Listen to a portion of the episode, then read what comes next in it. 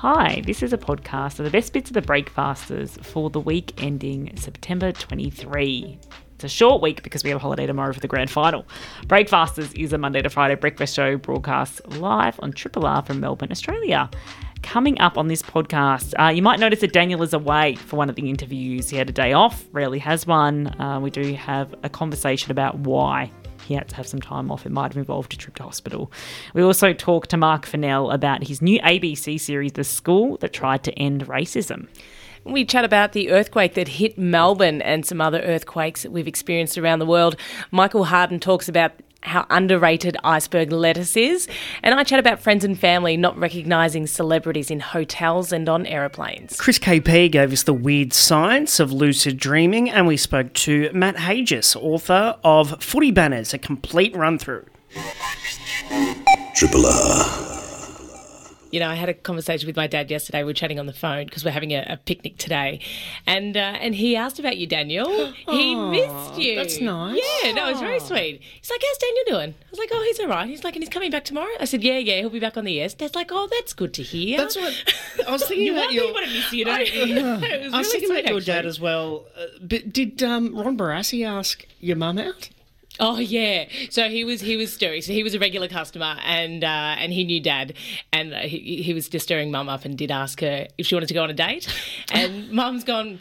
What about my husband?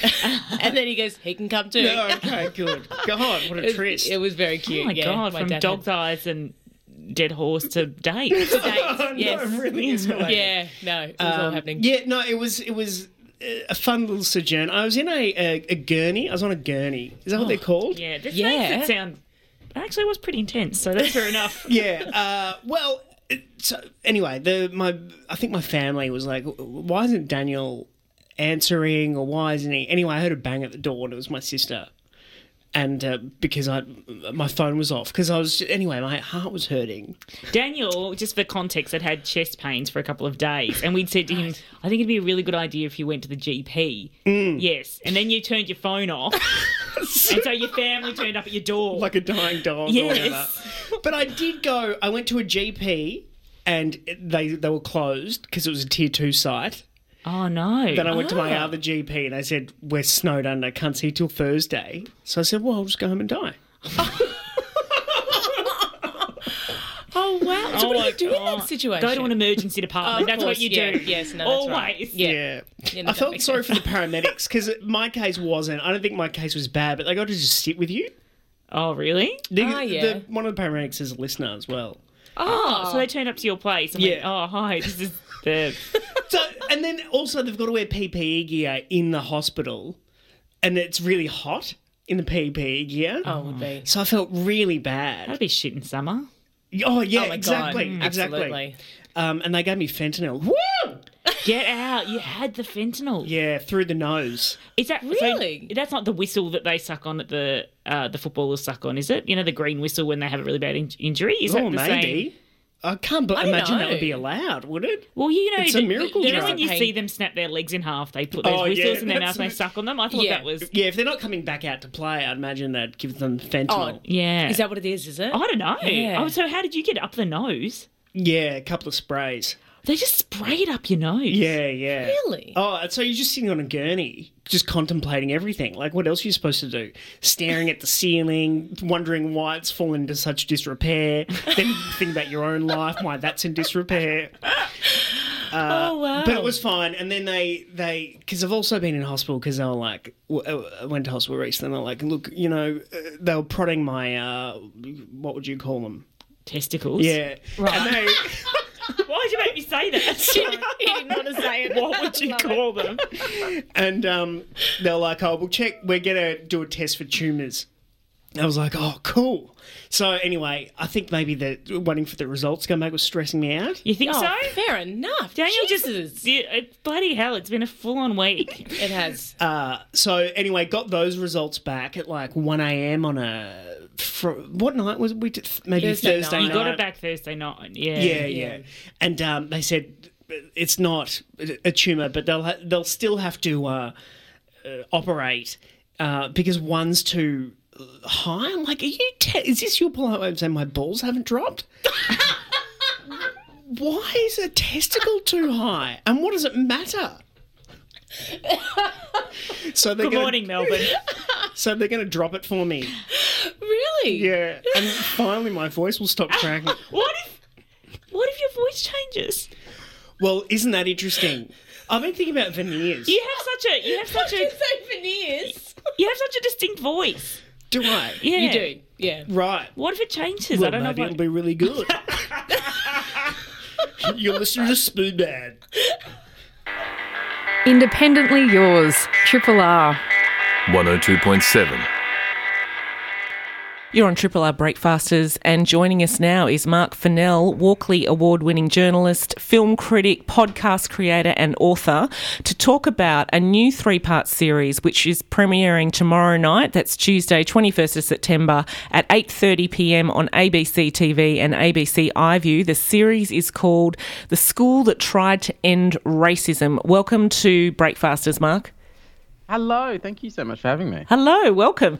Um, tell us about the genesis of this show and why you wanted to be part of it. Well, it's an interesting one. So the program that we kind of document that that is a program that's been running in the US for many many years, and actually they did a version of this in the, in the UK.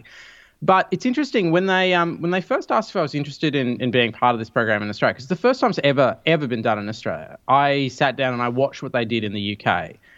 And it's interesting the cultural makeup of the UK versus Australia because their school that they had was like, you know, kids of an African background, kids of a white background, two Asians in the middle.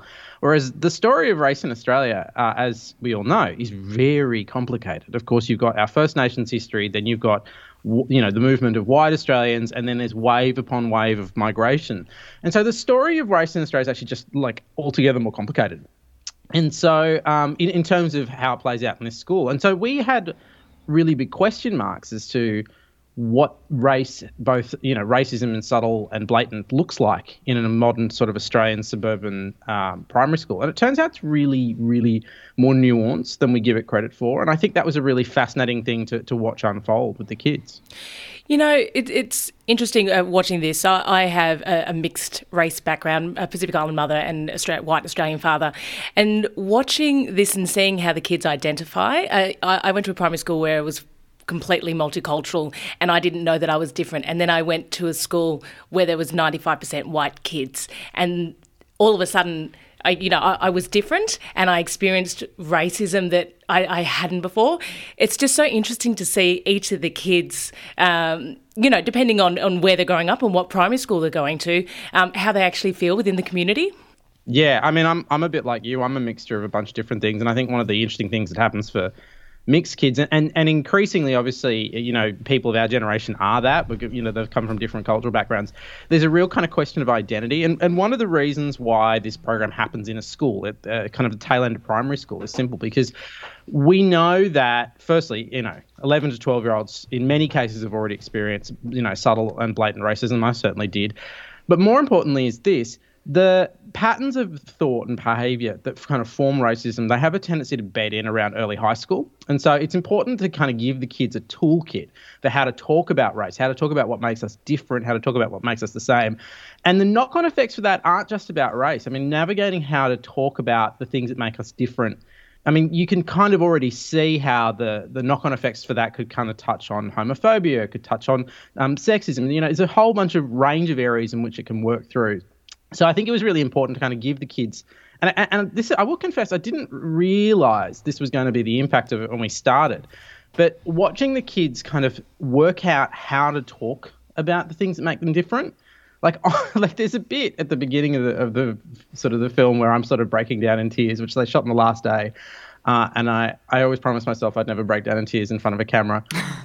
and, uh, and I realized when I was, you know, when it was the last day of filming, and I realized what like I was in tears looking at these kids and I couldn't quite process why. It was only much, much afterwards as we were doing sort of the editing and the voiceover that I realized why, which is that because the kids can now talk about what makes them different. If I had had that, if I'd had that in you know primary school and high school, I just think about all of the trauma that I could have mm. avoided, yeah. and kids around me could have avoided. I mean, look, let's be honest, like school's kind of traumatic one way or the other, but the lesser that it would have it would have had less trauma, which I think is a good goal, right? Yeah, you know, Aziza um, is a phenomenal young girl. The the way that she could speak and articulate experiences of racism that she had uh, with her family, and then and just the strength to get up and speak about it and be proud and say that it's wrong. I mean. I- I'm 39 and I don't think I could speak as well as her. Some amazing kids in this documentary, in this series. I know. I know. We have a we had a running joke on the production team, on the adult side of the team, that one day we're, Aziz is going to be prime minister, and Yeah. we're going to end up working. For it. I, don't, I don't want to get too Whitney Houston on it, but I do believe after having done the children, other things, like there's a really, you know, the the emotional intelligence that these 11, 12 year olds had blew me away. And it's also important to note that like these aren't just the academically gifted kids. It's actually a very good cross section of kids from from different certainly from different cultural backgrounds, but also from different kind of slightly economic backgrounds. And you really take in the complexity of kids that go to a suburban primary school, right? And what's fascinating is that even within that kind of diverse kind of cross section of kids, their ability to navigate talking about their feelings and their sense of identity is really um, is really remarkable, and in, in ways that, like as you say, like many adults I know are actually quite capable of articulating. When you approach a school to film a series like this, is there trepidation? Did you kind of uh, have to talk to parents and, and talk to teachers about how, how you felt this was going to play out? Because I'd imagine you'd be very, and they'd be very protective of all the children involved as well. Oh, and rightly so. Yeah. So the the origin of this is really fascinating. So the Department of Education in the state where it was filmed, uh, they were very much a partner. So they were they were involved, and certainly there's no chance. There's like you absolutely cannot make a series like this without the very very enthusiastic consent of the the parents, the teachers, the the, the school management. So there's a huge like there's a huge number of I guess stakeholders that are involved in in doing this, and that's you know that's primarily because you're dealing with kids' welfare. And you know we take that really seriously. Um, I'm a parent of two kids uh, in primary school, and I think you know like navigating something like this is really complicated, particularly when you do have to kind of show some degree of vulnerability. And you know my cards are on the table in, in front of camera as much as the, the kids are in many ways. And I think it's just really important that I think you know when people kind of tune in to watch it tomorrow night, it's important that people understand that like there's a whole team of people around uh, the kids that have been involved in that process to make it safe for them. But I- I'll also say this is that you know it, a lot of the the the documentary kind of captures some really uncomfortable conversations, right? And it's what I learned is that you can't have a conversation on racism without engaging in uncomfortable conversations.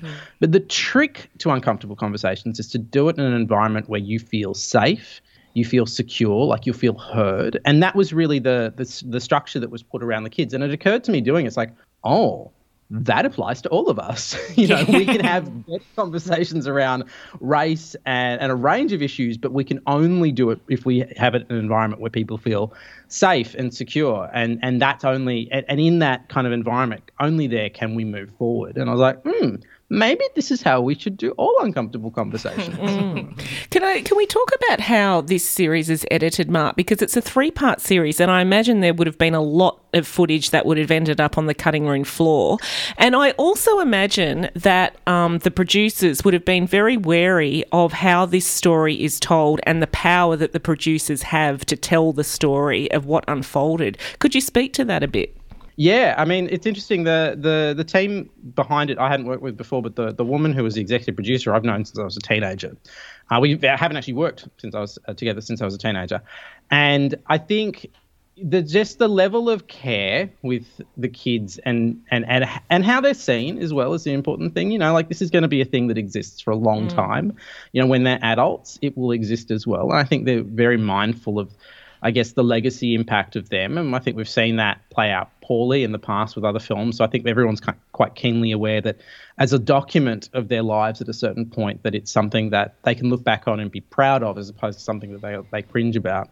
So there's that consideration as well. I think, um, you know, like it's also worth pointing out that the kids are one part of that equation. The teachers, myself, the parents are also part of the film as well. So, you know, I, th- I think it's important to understand that like as much as the kids are the kind of the at the heart of the film it's something that's not necessarily designed for kids to watch. I mean, really, one of the hopes is that families and and you know people well outside these demographics watch it as well because it kind of models it kind of models the way we can have a slightly more constructive conversation around race. You know, I you know, I say a lot that racism is a bit like a grenade, like a hand grenade. You, people tend to, adults tend to fall into three categories where you're either a person who's never experienced it and doesn't think it's that big a deal, which is fair enough, or you've got people who, you know, have never experienced it and do know it's a big deal and don't know how to talk about it because you're worried you're going to put your foot in your mouth, going to say the wrong thing.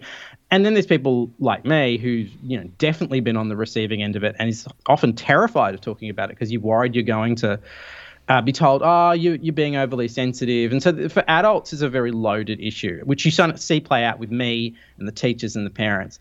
But there's a clarity that the kids bring to it that nobody else can, right? Because they, they come slightly unencumbered. And I think watching that unfold, I'm hoping has a sort of a material impact on the adults watching at home. And you, like when you make something like this, you are starting a conversation that you don't get to finish. Like the nation sort of has to finish this conversation. Mm. And I think that's part of why you make stuff like this.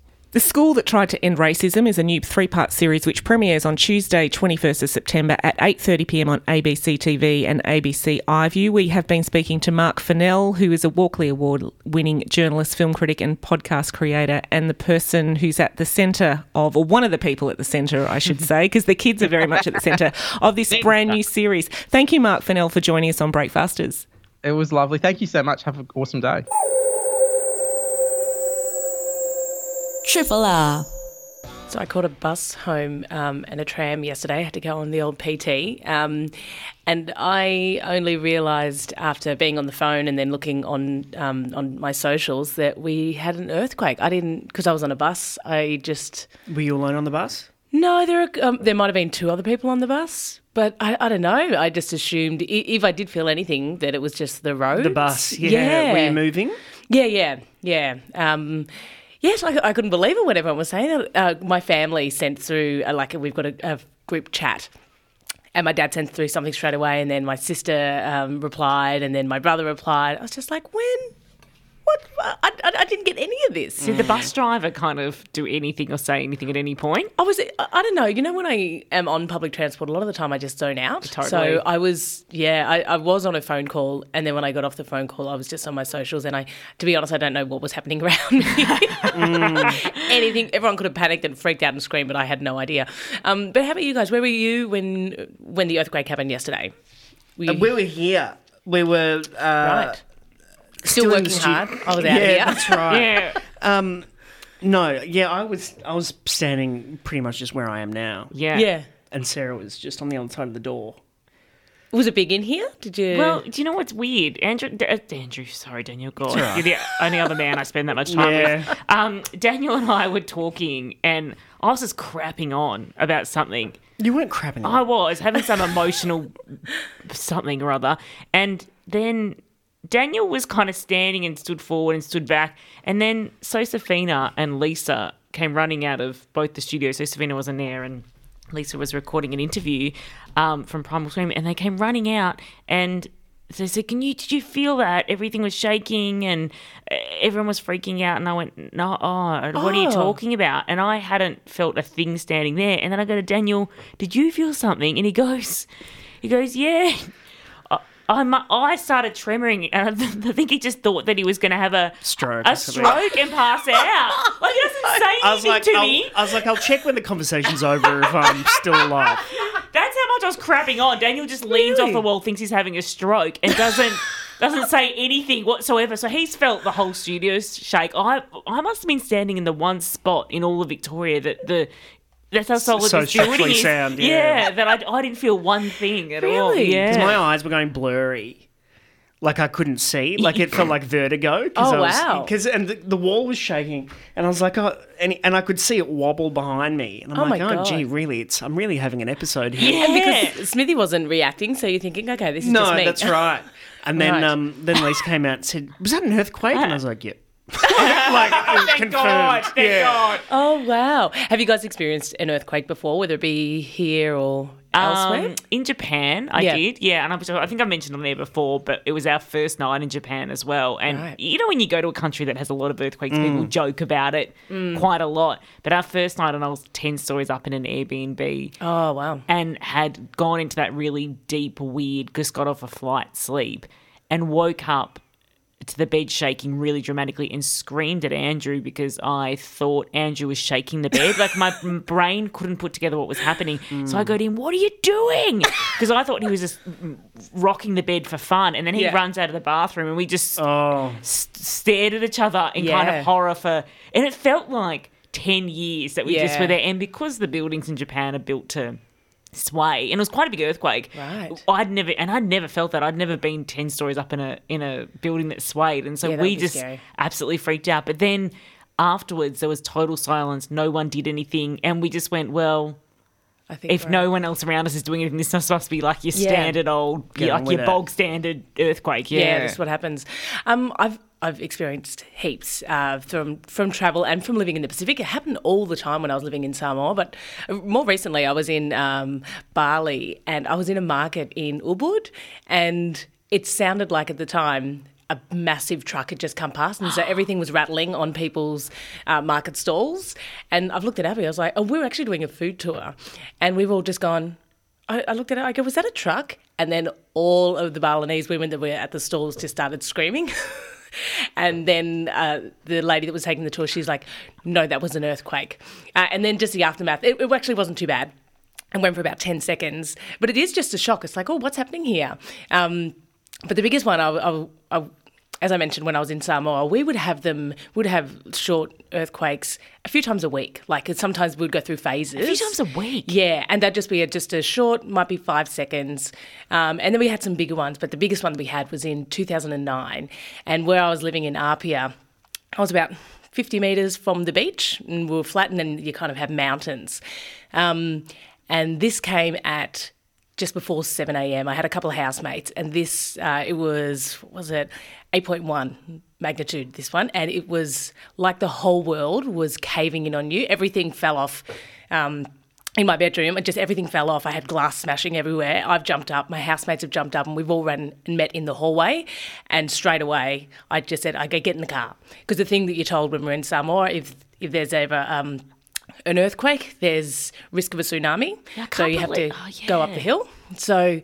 Yeah, we jumped in my uh, ute that I had and in our pajamas, and within a couple of minutes, we were up the mountain. We had this spot that we would meet other Aussie volunteers and friends and stuff at, at this house. But the thing that got me, a couple of minutes later, late, unfortunately, there was a massive tsunami on the other side of the island. So this is yeah September 29, 2019. Uh, but the thing that got us because nothing like this had happened before. The whole island were warned, and there were all these courses in schools and workplaces and on the news. But because it hasn't happened, no one treated it seriously. As we were driving up the mountain, there were school buses driving down with kids. All kids are walking just around the bit like the um, the main part of Apia, which was right near the beach, just like nothing was happening, and kind of laughing because it was such a huge earthquake. Um, but yeah, it didn't hit that side of the island; it, it hit the other side of the island. But we, yeah, it, it was it was unbelievable. That would be that would- feeling. that- that's like, how do you take?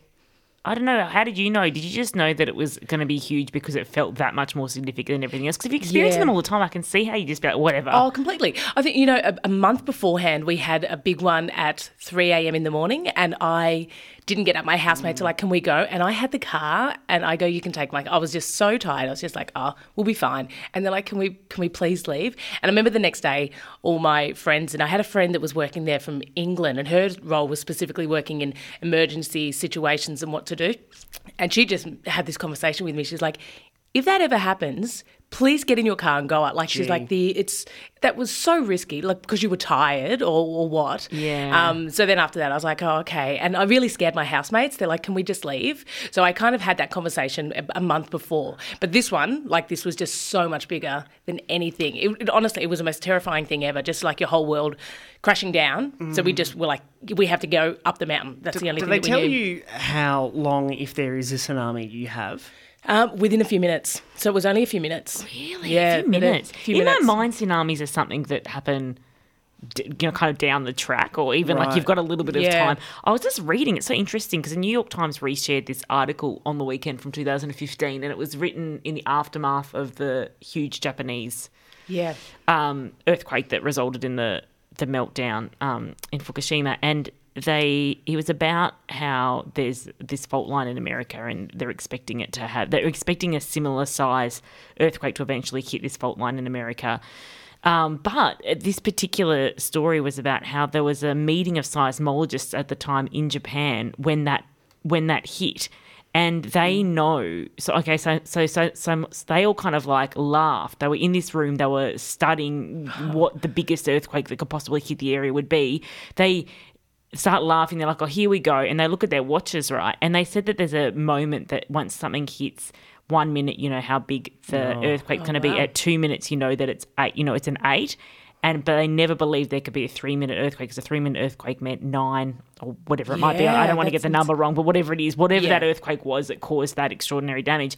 And they all left the building at one minute and then went, Whoa, what's happening? And then looked at their watches and went, Oh my God, we've hit three minutes. This has never happened. Oh, no. Wow. Yeah, and it was just really interesting reading how seismologists responded, knowing just from the time that the length of an earthquake is um is how you know how big it's how big it is, which I didn't know until I'd read this, Yeah. and so Yeah, and I think that's the thing as well because they would always last no more than 30 seconds is very long, and this one went for about a minute. So as we were still driving up the ah. mountain, it was still going. So it was, yeah, crazy. Yeah. Well, if you've registered an eight, no wonder you didn't bloody notice this one. I know totally. Sewn down on your Small phone. fry.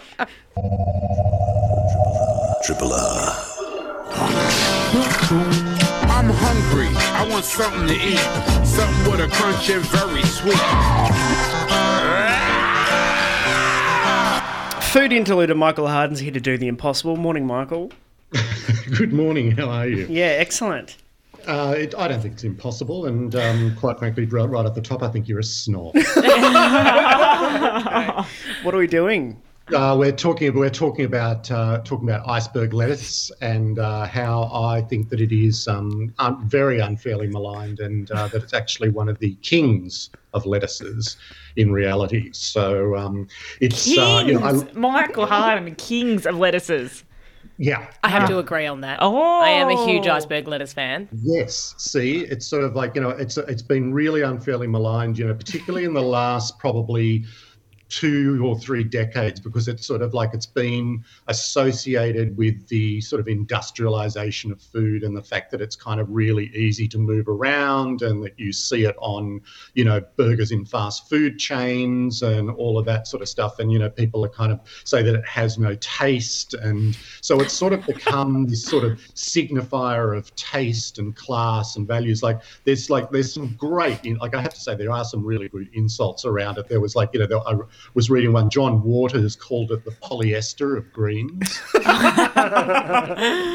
which I think says everything about it because it's sort of like it is because you sort of then you talk about then you hear someone like Alice Waters who's like the um, you know queen of organic restaurants in you know she started like this whole organic well was one of the main people starting the organic movement in America and she sort of talks about it you know that she was she'd be like you know happy to send people a box of heirloom lettuces to uh, in order to shame them out of their plebeian tastes. Oh, jeez. And you know because it's like it's so terrible because it doesn't have really have a season or a sense of place. So um, you know kind of so that sort of snobbery really gets right up my nose. Yeah, I love that stuff. but you know the thing about iceberg lettuce is it's like it is incredibly versatile. It also is like incredibly robust as well. So i love the fact that you know one of the ways to you know to, to prepare the lettuce is to a whole lettuce is to you know grab it and with the core down you just smack it on the bench and that knocks the core of the thing and then you just twist it and pull it out and it's sort of like you know for a vegan it's like gutting an animal on the belt you know it's kind of like that you really sort of you know you're kind of getting in there and uh, sort of wrestling with your food to get so um, it's uh, I think that's it's good in that way. What a You can- tough and, guy. Like, you know, it works really well. You can tear it into shreds. You can you know chop chop it into bits and pieces, and sort of you can cook it. You can pickle it. You know, it's great. It's a really it's a really great. Have you thought of a boxing bag?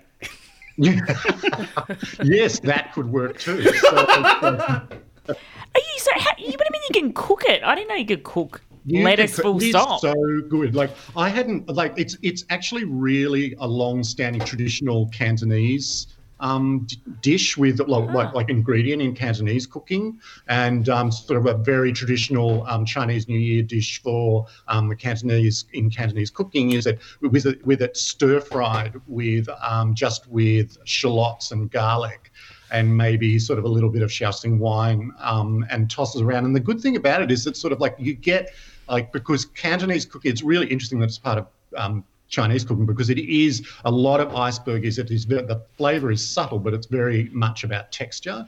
And you know in Cantonese cooking texture is as important as flavor in many cases. And so something like iceberg lettuce is fantastic because it, it stands up to the onslaught the heat really well. So you'll get the edges of it will be soft and wilted and silky, but you'll still be able to get a little crunch in there as well. Mm. And um, like I, I, was, I've been over lockdown. I've been doing a fair bit of cooking out of um, one of Kylie Kwong's cookbooks, and there, and she does this version of mapo tofu that her mum used to make. And so mapo tofu, for anybody that, that hasn't eaten it, is a um, Cantonese clat. Well, I don't think it's Cantonese. It might be Szechuan because it's got Szechuan pepper in it. But it's quite fiery. It's got um, minced pork and tofu and sort of chili oil and that sort of stuff. And normally it's just served like that with other stuff. But what she does is, it's, is you make the pork mix first, pork and tofu mixed, and then you shred – um, iceberg lettuce and have fresh tomatoes and spring onions, and you put that over the top and you mix it through. So you've got this really refreshing crunch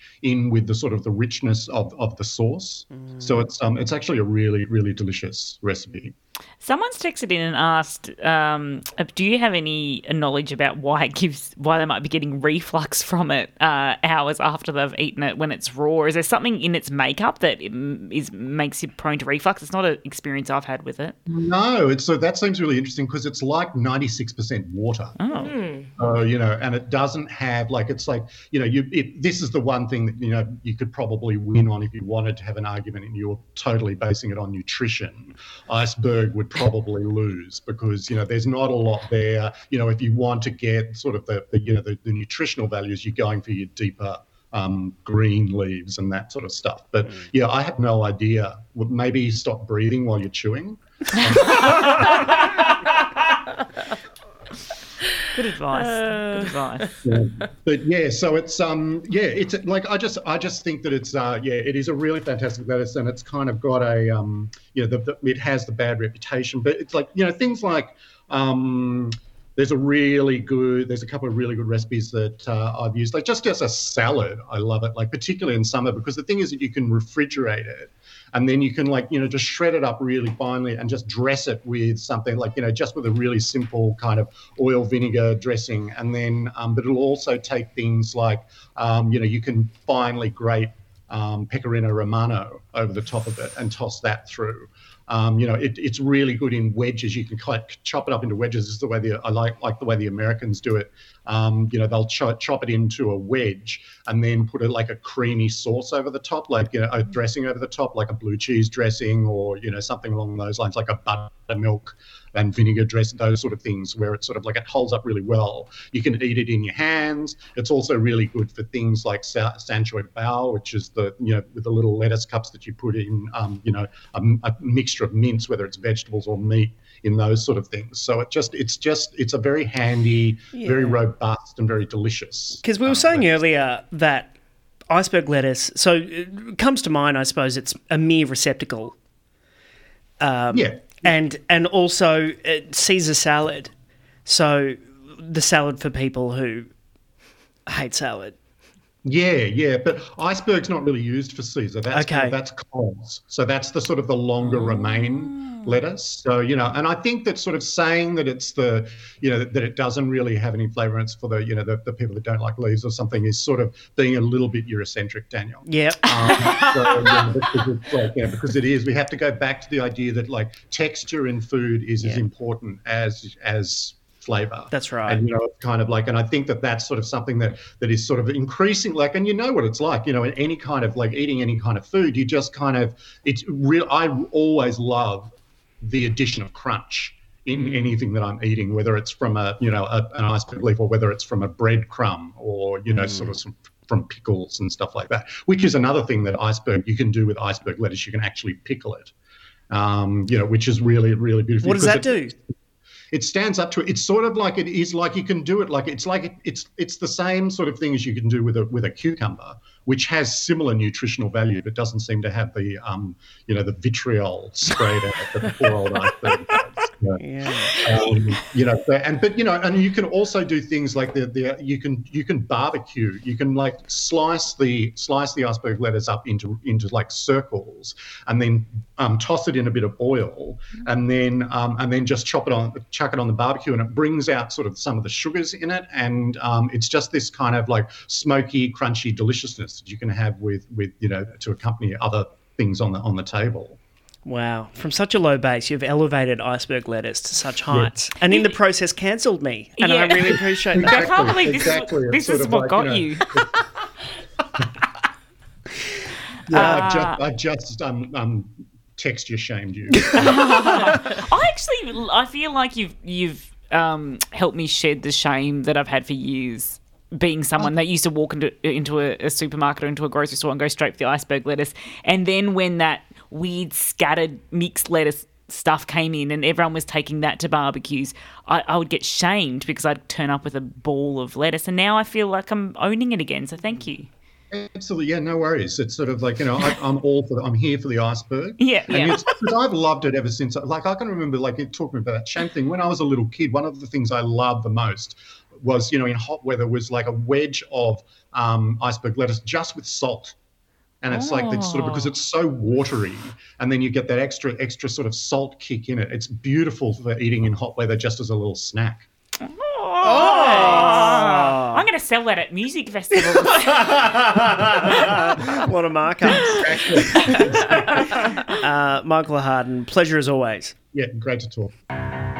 Triple R on FM, digital, online, and via the app.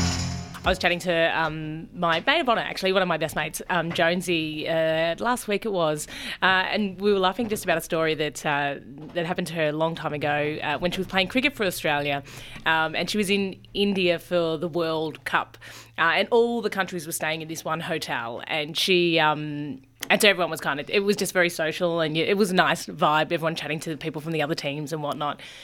Anyway, then she she was getting a coffee, and there was another um, woman there who she assumed was another cricketer, and she smiled. So then she just started chatting to her, talking about the pitches that they're playing on in India, how the ball turns a lot more and whatnot, and and this other woman was kind of smiling and nodding her head, and you know. Continuing the conversation, but didn't add too much to it. Uh, anyway, Jonesy Jonesy left. She's like, anyway, good luck with your with your matches. I'll, I'll catch you later. And then left. And then she went to meet the rest of the Aussie girls at the at the pool and they were all talking. I was like, "Oh my god, have you seen her? Have you seen her? Yeah, I can't believe she's staying at the hotel." And Jonesy's like, "Oh, what are you talking about?" They're like, "Have you heard who's staying at the hotel?" Jonesy's like, "No, who?" Alanis Morissette was staying at her hotel, and Jonesy thought she was playing in the Canadian women's cricket team Oh in my this World God. Cup, and was just having this conversation. She just when she speaks about it, she's like, it was just a, a familiar face. She smiled at her. So then she was just, and she was like, it was just a fun vibe. Everyone was talking to everyone. And she was so embarrassed. She's like, oh my God. She was oh my talking God. to Alanis Morissette about the pitch conditions in India. And Alanis Morissette was lovely and just smiled and, and, you know, went with the conversation. She wasn't rude or anything, didn't brush her off. But um, yeah, how embarrassing, right? Oh, what a wasted opportunity. Oh, I, I actually cannot believe that. And I just, I really wish I could have been a fly on the wall to hear hmm. how how she responded to Yeah. conversation, like a very specific conversation about a sport that I probably imagine she didn't have a huge insight into, Yeah. maybe being Canadian. I mean, you think that she would have. Do you reckon you get that a lot though with celebrities that, like, people recognise them, but sometimes they don't know where they recognise them from. Like, they just look familiar. So they think they're friends. yeah, Yeah. And like, she might get that occasionally, so she was just smiling and and kind of letting it go. Um, years ago, my mum was flying to Rockhampton uh, for a family friend's um, birthday party, and she was on the flight from Brisbane to Rockhampton, and she sat next to unknowingly Alfie Langer. Alan Langer played for the Brisbane legend of uh, rugby league. Rugby league, just I hope I got that right. Um, Captain Queensland, like he's just a superstar in Queensland, and Mum had no idea. Um, but she sat next to him, and they were in a small plane, so there's no first class economy. It's just all one and uh, and people were kind of acting all weird around her. Everyone was kind of excited and didn't know what was happening. And then the um, uh, one of the flight attendants come up and asked Alfie Langer if he wanted a drink, and he's just he said what drink he wanted, and then she ignored Mum. Mum's like, "Excuse me, um, are you going to ask me if I want a drink?" She's like, "Oh, I'm sorry, it's just a short flight. We're not doing food or drink service." And she's like, "But you you just offered him a drink."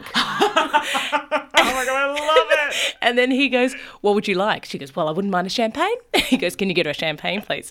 So my mum's sitting next to Alfie Langer. She's having a champagne. And then uh, she's like, She's like, Oh, so what do you do? He's like, Oh, I don't do much. She's like, Nothing? He's like, Oh, just an ordinary bloke, blah, blah, blah. He's like, What do you do? She's like, Well, I'm going to a family friend's birthday. I'm a Pacific dancer. Like, I do island dancing. So I'm performing at the thing. And she was just talking, talking. She had two champagnes on the flight, which was just over an hour. Oh, my God. And then when she got off in Rockhampton, the family, like our cousins that were picking her up, mad Brisbane Broncos fans, right? Huge. She gets off the flight, um, and he introduced himself as Alan, and she introduced herself. Anyway, they get off, and there's cameras everywhere and stuff. She's like, "Oh, must be a celebrity, right? No, no idea. Uh, and then she goes and she sees her family, and they're all like screaming, and she's like, "I'm here, I'm here!" They, she thought they were so excited to see her, uh, which they were. But she was also standing next to Alfie Bloody Langer. Um, and then he's left. He's like, "See you later." She's like, "Bye, Alan. Hi." And they're like, "Oh my god." You were next to Alfie Langer. She's like, no, Alan. Oh, he's just an ordinary bloke. And like had no idea. How is it possible that your mum's on first name basis with Alfie Langer and Ron Barassi? I know, I did that. I'm like, what is your with your mum and footy legends? Like, it's funny. And I think the best thing is that she's just unaware all the time of who these people are, which is which is great. But what a great way to move through the world. Oh, totally. Like yeah. what, so much the co- the better conversations that you have with humans in your life if you're not kind of worried about whether they're a superstar. Yeah. Oh, or- completely. Also, what shameless preferential treatment about getting a drink on a flight I because you're a VIP? You're VIP. Yeah. And, I mean, she said that he actually looked a little bit uncomfortable. Um, when- Oh, um, being Ah. especially when Mum asked, and he was just like, "Oh yeah, no, of course, yeah, get her whatever she wants." Kind of a thing, but yeah, I mean, you do make a. It was a, it was Good a on small your mum fight. for pointing out that it's like not, not even knowing that it was a famous person and Yeah. just being like, no way is that person having a champagne and I'm not. Mm.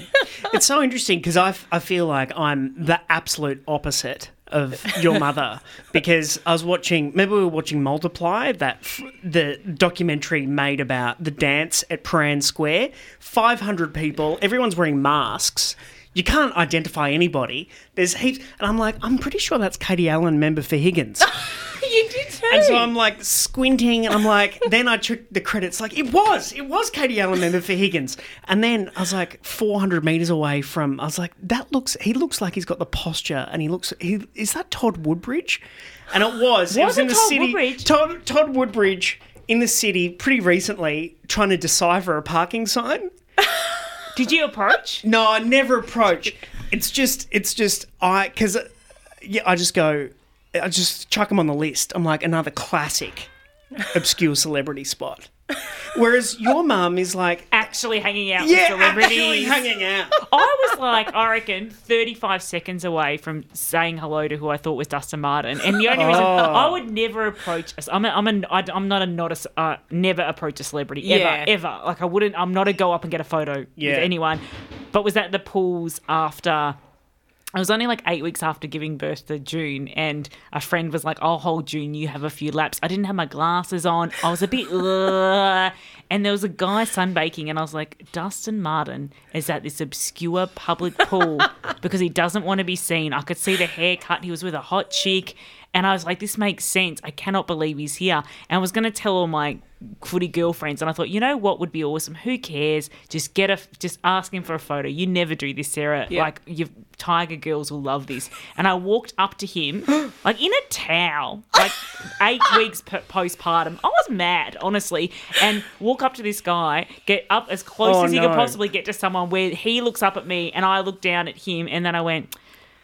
Number one, I regret this decision because Oh God. I was like, I regret it. I do not want to say hello to Dustin Martin. And then I went, number two, that is not Dustin Martin. And I just went, g'day. And then just turned around and walked off in another direction. So that just taught never approach famous people. Yeah.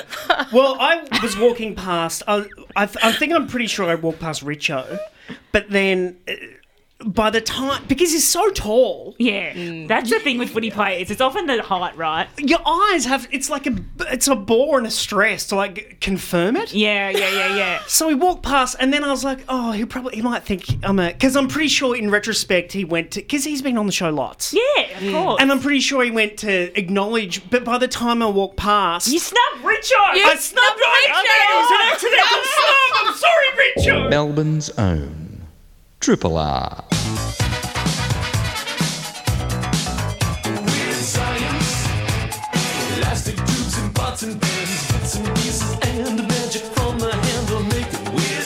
The dreamy Chris KP joins us to administer a dose of weird science. Morning, Chris. Well, hello. That's very flattering and not not in a small bit way weird. but great to be here. Yes, it is to, great to have you. What uh, what are we talking about today? Well, I stumbled upon a recent a recent piece of research uh, about lucid dreaming, which I uh, it, it took lucid dreaming, which is already great, to a, a whole new level. But I'll get to that in a second. Let me let me give you the the back story of lucid dreaming because I suspect that there are many listeners uh, who would have experienced this. Just statistically speaking, that'd be the case. Um, there may be, in fact, some whose dreams we're currently influencing. But uh, apologies if that's the case. But let's let's get let's get into the, the basics of this. So, as you would know, most of the time when we're dreaming, we don't know that we are. Mm-hmm. You know, we realize afterwards we've had this dream and it's terribly exciting, and you'll tell your friends about it and they won't care unless they're in it. That's just the way it works. Um, but you know, in the moment though, in the actual dream, um, you know, completely nuts things, like impossible things, go completely unchallenged. Things that are you know, defy the laws of physics and anything else. We just go with it in the dream because that's the way it is. And then you wake up and you go, hang on, that's not how gravity works. Or I would never talk to that person voluntarily. Mm. So you know that that just happens in, and it's okay. However, sometimes people actually have that awareness that they're in a dream, and that is lucid dreaming. The really I guess, advanced version of that is when you can start controlling stuff in the dream. And when you think about all those impossible things that happen in dreams, how amazing is it if you can control that stuff? Uh, and it's it's doable, but it's not quite that simple. So basically, what happens in lucid dreaming is it normally occurs around that interface between being awake and being asleep. Because when you sleep, you go through cycles. Um, you have what is called rapid eye movement or REM sleep, and that's where most of the dreams that you remember happen. So you drift through that, and then you go into lighter sleep and then deeper sleep. But that's cycles, uh, which means that it goes uh, you up and down through those cycles several times. They take about 90 minutes each. So several times throughout a night's sleep, you'll, you'll have that cycle experience. Um, and that means that everybody dreams, even if you think you don't. Even if you never remember a dream, they're happening inside your brain anyway. Um, and that's most of the ones that we remember happen during during REM sleep. Um, so when you're uh, when you're experiencing lucid dreaming, it's normally in that interface when you're just conscious enough to know what's going on, but unconscious enough to not be tied to the real world, if you like. And it's a delicate place to be. It can be quite a fragile experience. A quick check: Has anybody anybody in the Breakfast crew lucid dreamt before? Yeah, I'm a lucid dreamer, a, a regular lucid dreamer. Um, a common lucid dream of mine is my, I can control my ability to fly in dreams. So sometimes I can be in a difficult situation and I do this thing where I I go, Sarah, remember if you jump up and down enough, you can fly. And I jump up and down and I make myself fly. But it's all, almost always, the lucidness is almost always related to this ability to fly. That is so cool. Yeah, it is. Yeah, right. Yeah, it is. Do you do you do you remember when you had this experience first? Uh, when I was young, I've always had very vivid dreams because I used to wake up and be that annoying kid that'd be like, "Mom," you know, and then tell everyone my dreams like they were really exciting. But I, I think I began to realize as probably kind of around 12, 13 that I could um, control this ability to fly in dreams. Wow. So that's that's that that stands up well against the um, the data. So basically, most people, about more than half of people, have had a lucid dreaming experience at some point, but it tends to get less frequent as you get older. So it's more common in kids. And if you think about kids telling about their dreams, um, the, the the boundaries are already blurred between what they're imagining, what's in their dream, what they think is real, what we think is real. So it's often not picked. It's like they said a thing and you just think that's a kid being a kid or they've had a, a weird idea. But it may in fact be that they're controlling something in their head which is, you know, completely and utterly nuts, but very real to them. Um, so, but it is possible to, if you had that experience early and as you've just described, you know, if it's a good thing, then you tend to keep it. You tend to learn the tricks of the trade. You get a few personal habits that you can build into your into your dreaming life. Um, if you have never had a lucid dream, or if you maybe had an experience ages ago but haven't done it before, there are a number of things you can do to try and get it happening again, if you like, and build those habits. One of them uh, is to keep a sleep journal, uh, you know, dream journal. Well, basically, whenever you wake up, whether it's first thing in the morning or at 2 a.m. in the morning, pull out a bit of paper and scroll down what you dreamt. Um, it actually you actually record things pretty well by doing that, and it gets you in the habit of thinking about what's going on in your dream rather than it being passive. You get a little bit more active in that. Um, the other step that uh, a lot of the a lot of the research suggests you undertake is to do what they call mnemonically induced lucid dreaming, or MILD, mild. And what that means is that you basically, when you wake up, uh, and it's especially good when you're going back to sleep again. That's when it's most beneficial. When you've woken up, you're going back to sleep again to basically give yourself um, a bit of what's called prospective memory work. Tell yourself what you're going to do. And it's like repeating to yourself, I will have a lucid dream tonight. I will have a lucid dream tonight. I will control my dreams tonight. I will control my dreams tonight. Or even something as simple as next time I'm dreaming, I want to remember what I'm dreaming. So you, you sort of set your brain up for what's going to happen. And if you think about the content of dreams, often the content of dreams, especially if it's a bit um, confronting or disturbing in some way, is something you're actually worried about. It's on your mind. So you start dreaming about that terrifying job interview tomorrow morning, or that first date you don't want to go on, or whatever it is you've got to deal with. Um, and that becomes your dream. So by giving yourself this prospective memory trigger, you are making it a lot more likely that you'll you'll feed a bit of that consciousness into your subconscious a bit. When you're in the dream, um, to help you know that you are, it's worth having a reality check. Um, uh, the, the one that I use when I remember to do it is um, I basically look at colors. So I'll, I'll, look around wherever I am in the room and see one thing with a color, and then look away from it and look back and see if it's still the same color. and it's not infrequently, infrequently the case that it won't be. It will just, or it's disappeared completely, or it's got a pattern, or heaven knows, um, or something happens to it. So maybe it was always a red thing, and it's still a red thing, and nothing has changed. But now someone's doing something with it. So what it tells me in that little weird moment in my mind is, oh yeah, I've influenced what's the you know the narrative. I've changed what's going on in here in a way that would never be reasonable in the real world. Um, and when God, you're I can't believe you're fact checking your own subconscious, Chris Cooper. How scientific. well, it's, it's it's kind of it's kind of a bit like that. And the thing is, I- I've also it's it's funny you have this you you turn to the things you trust. So so in life generally.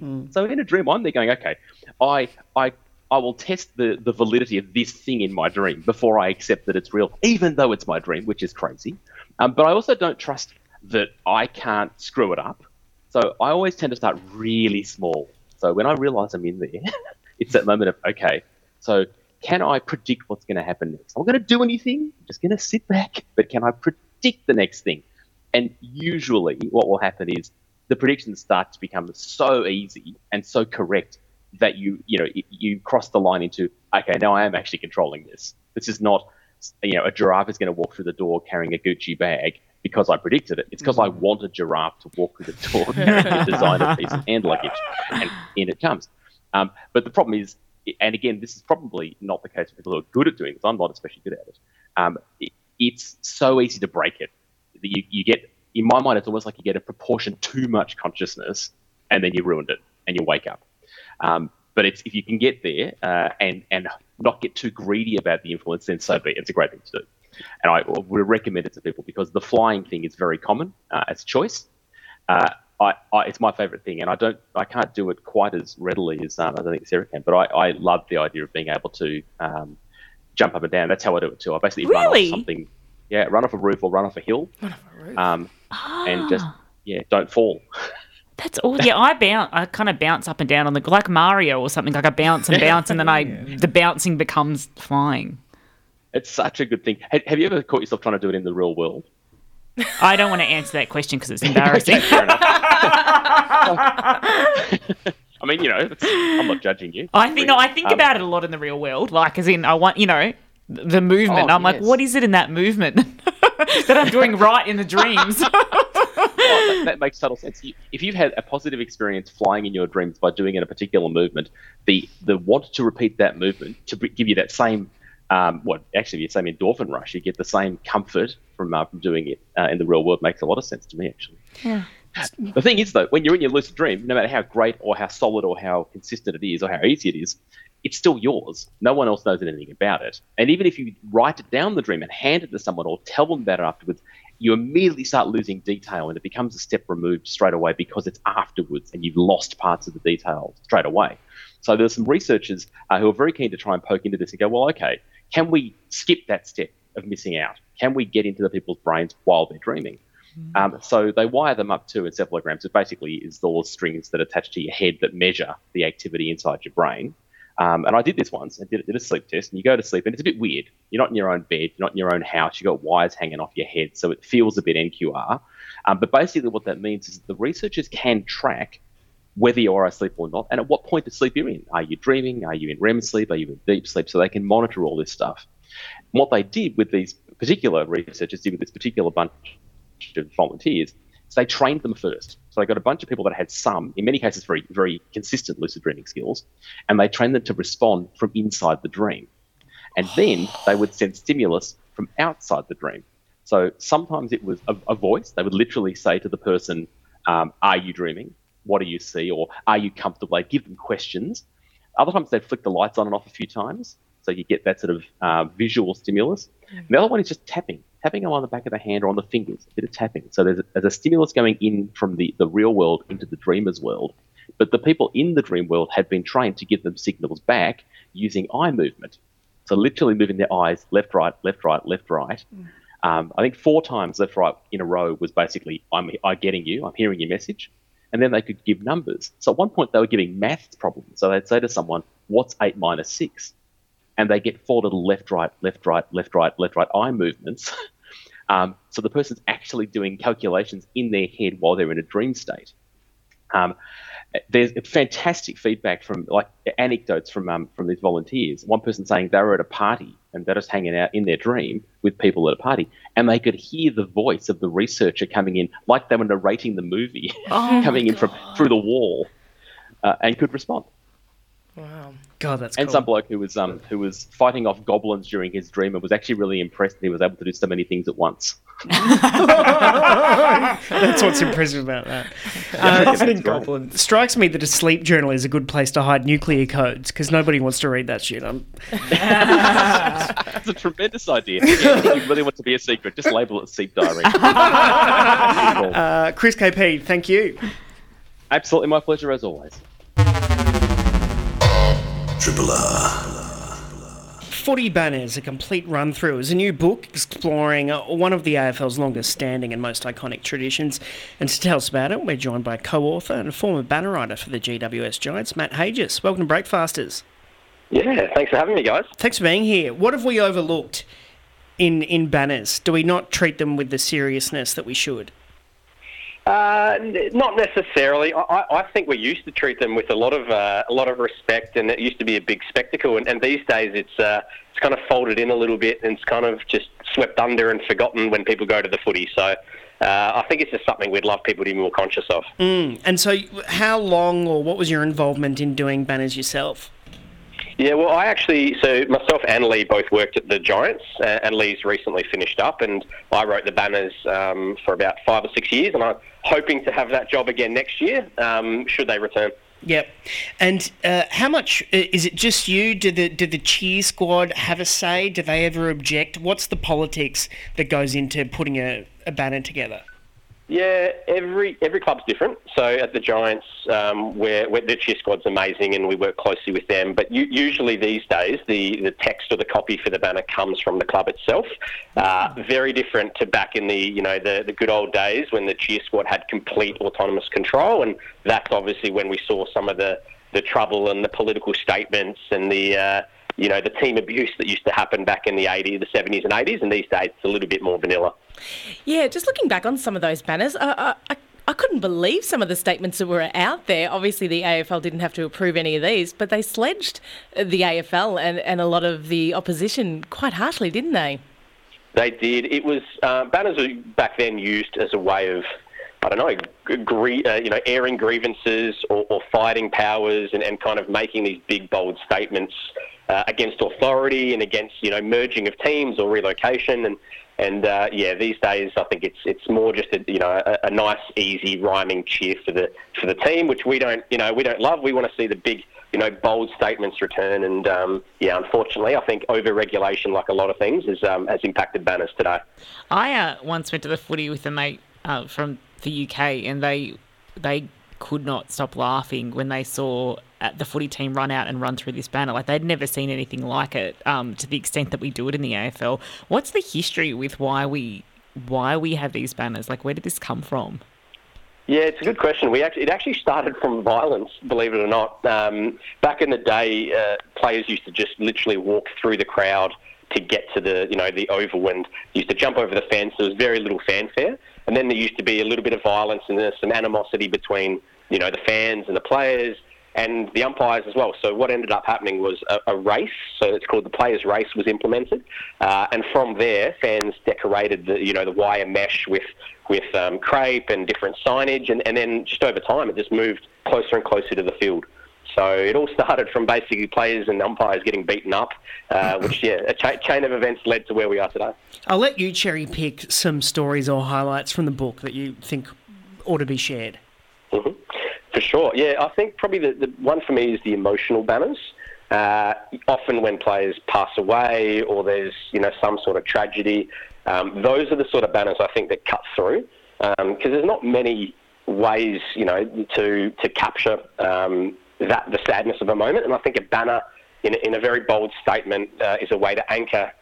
I don't know the, the, the grievances of the fans, and, and it gives them a chance to mourn. So the one that stands out for me is when Jack Dyer, um, Sir Captain Blood, famous Richmond superstar, passed away. Uh, their cheer squad basically hustled the night before. There was about 80 of them that quickly got together to turn around a banner for the next day, which which never happens. And uh, yeah, that banner went up, and um, uh, I hope I don't misquote it and do it justice, but it was along the lines of Heaven's football team can now take the field. Your captain has arrived. Um, so for me, that's really special, and it gives uh, you know fans a chance to say farewell to their heroes. How important is rhyming, or is it not important? I actually think the banners that don't rhyme are the cleverest. Um, I think it's actually easy easy to you know make a, a couple of words rhyme. I think the challenge or the, the genius in it is trying to do something that's different or that hasn't been done before. And I think Collingwood actually do it the, the best today. They uh, recently, a couple of years ago, purposely misspelt uh, an entire banner. So every word on the banner was misspelt. um, and, and so those sort of, uh, you know, those sort of clever ideas, I think that we, um, yeah, we need more of. Not all the players uh, enjoy running through the banner. In fact, a lot of them, oh, not a lot of them, but a, a group of them are quite su- superstitious about avoiding it altogether. Can you tell us about a couple of those players? Yeah, yeah, players are weird. Uh, uh, obviously, spending a lot of time at footy pubs. They're, um, they can be weird in many ways, and the banner's one of them. They, um, yeah, a couple of players, um, you know, will do things like they want to run through last, or uh, they'll avoid touching it completely. Uh, Matthew Richardson's a good example. Again, another Richmond uh, superstar. He he wouldn't uh, touch any of the crepes. So what the cheer squad did for his 150th, I think it was, was created a door in the middle of the banner. So just a complete cutout of a door, so he could run straight through without needing to touch it. Um, another weird one was Ricky Petterd, um, former Melbourne player. He, he used to break off a bit of the crepe paper and rub it on his chest for good for good luck going through. And my favourite probably is uh, a good mate of ours, Heath Shaw, um, former Collingwood and Giants. He um, he had a caricature of his face uh, for his 300th milestone, and he um, he, he loved it so much that he uh, he demanded the cheer squad put it up in the change room. So it was it was up in the Giants change room for about a year and a half after that. I'm surprised it's not hanging from his bedroom wall. That's right. Yeah. What about the uh, aerodynamics? Do they have holes in them when the cheer squad move them around? Is that so the crowd can see, or is that wind related? Can you give us some of the backstory about the actual fragility structure. of the banner?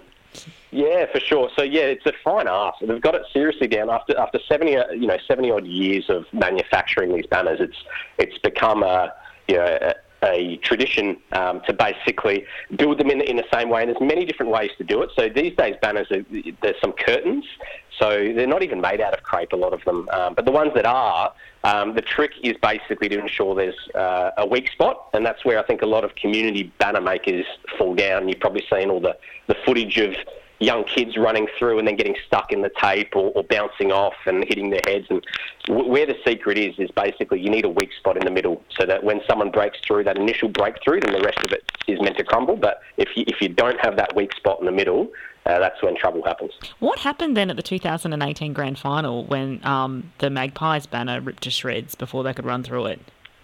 Yeah, it's, it's one of those anomalies that happens probably once in a thousand games, and unfortunately, um, obviously on the biggest stage. But um, yeah, it was it was just a matter of probably um, overextending the size of the banner. So the bigger the banner gets, the more susceptible it is to wind and conditions and things like that. And unfortunately, it just detached at the wrong spot, the wrong time, and um, and yeah, it was. I, I, that's another one of my favourite stories. Um, obviously, a, a terrible thing to happen, and the cheer squad was devastated, and obviously the game didn't go too too well for them either. Um, but Buckley, the, the coach, obviously um, at the time of Collingwood, um, how he reacted to that moment. I think says a lot about the man and about footy in general. Um, I think me and Lee are both footy romantics, we say, and um, to see him kind of cross over and console the cheer squad you know, in the biggest moment of his career, I think was incredible. You say you're hoping to be asked back. Do any banners bomb, or when you get the gig, how do you maintain the gig? And uh, are there any controversies? Yeah, it's, it's a good point. I actually, uh, now that I'm not working at the club anymore, I have a lot more freedom. I don't feel as guilty about pushing the, the dial with banners. When I was at the club, obviously there's that nervousness of, geez, what if what if I've misspelled something, or what if, if there's nervousness of offend, really offending someone? Um, and we saw with Danny McGinlay. So Danny's obviously the, the banner man. He's kind of the, the face of banners. Brought them back to the Bulldogs uh, in the 2000, 2004, uh, 14, 15, 16. He he was one that fell on his own sword, um, and he was tapped on the shoulder for being probably too controversial. And um, and he kind of said, okay, well, if I if I don't get to say what I want then I think it's time to part ways. So it was an amicable parting, I'm, I'm told, but who knows? Are you like an armchair banner critic? Do, every weekend when you watch the footy, is that like your favourite moment? You're sitting there going, and, and what do you kind of give a tick to and a, and a cross to?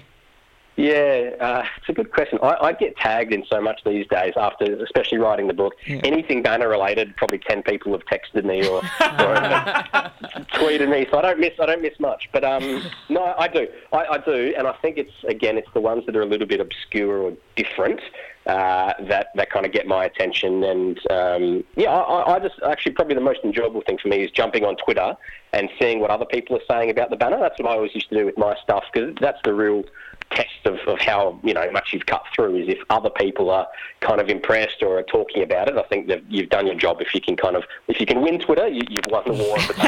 and any predictions or hopes for what you'd like to see this weekend?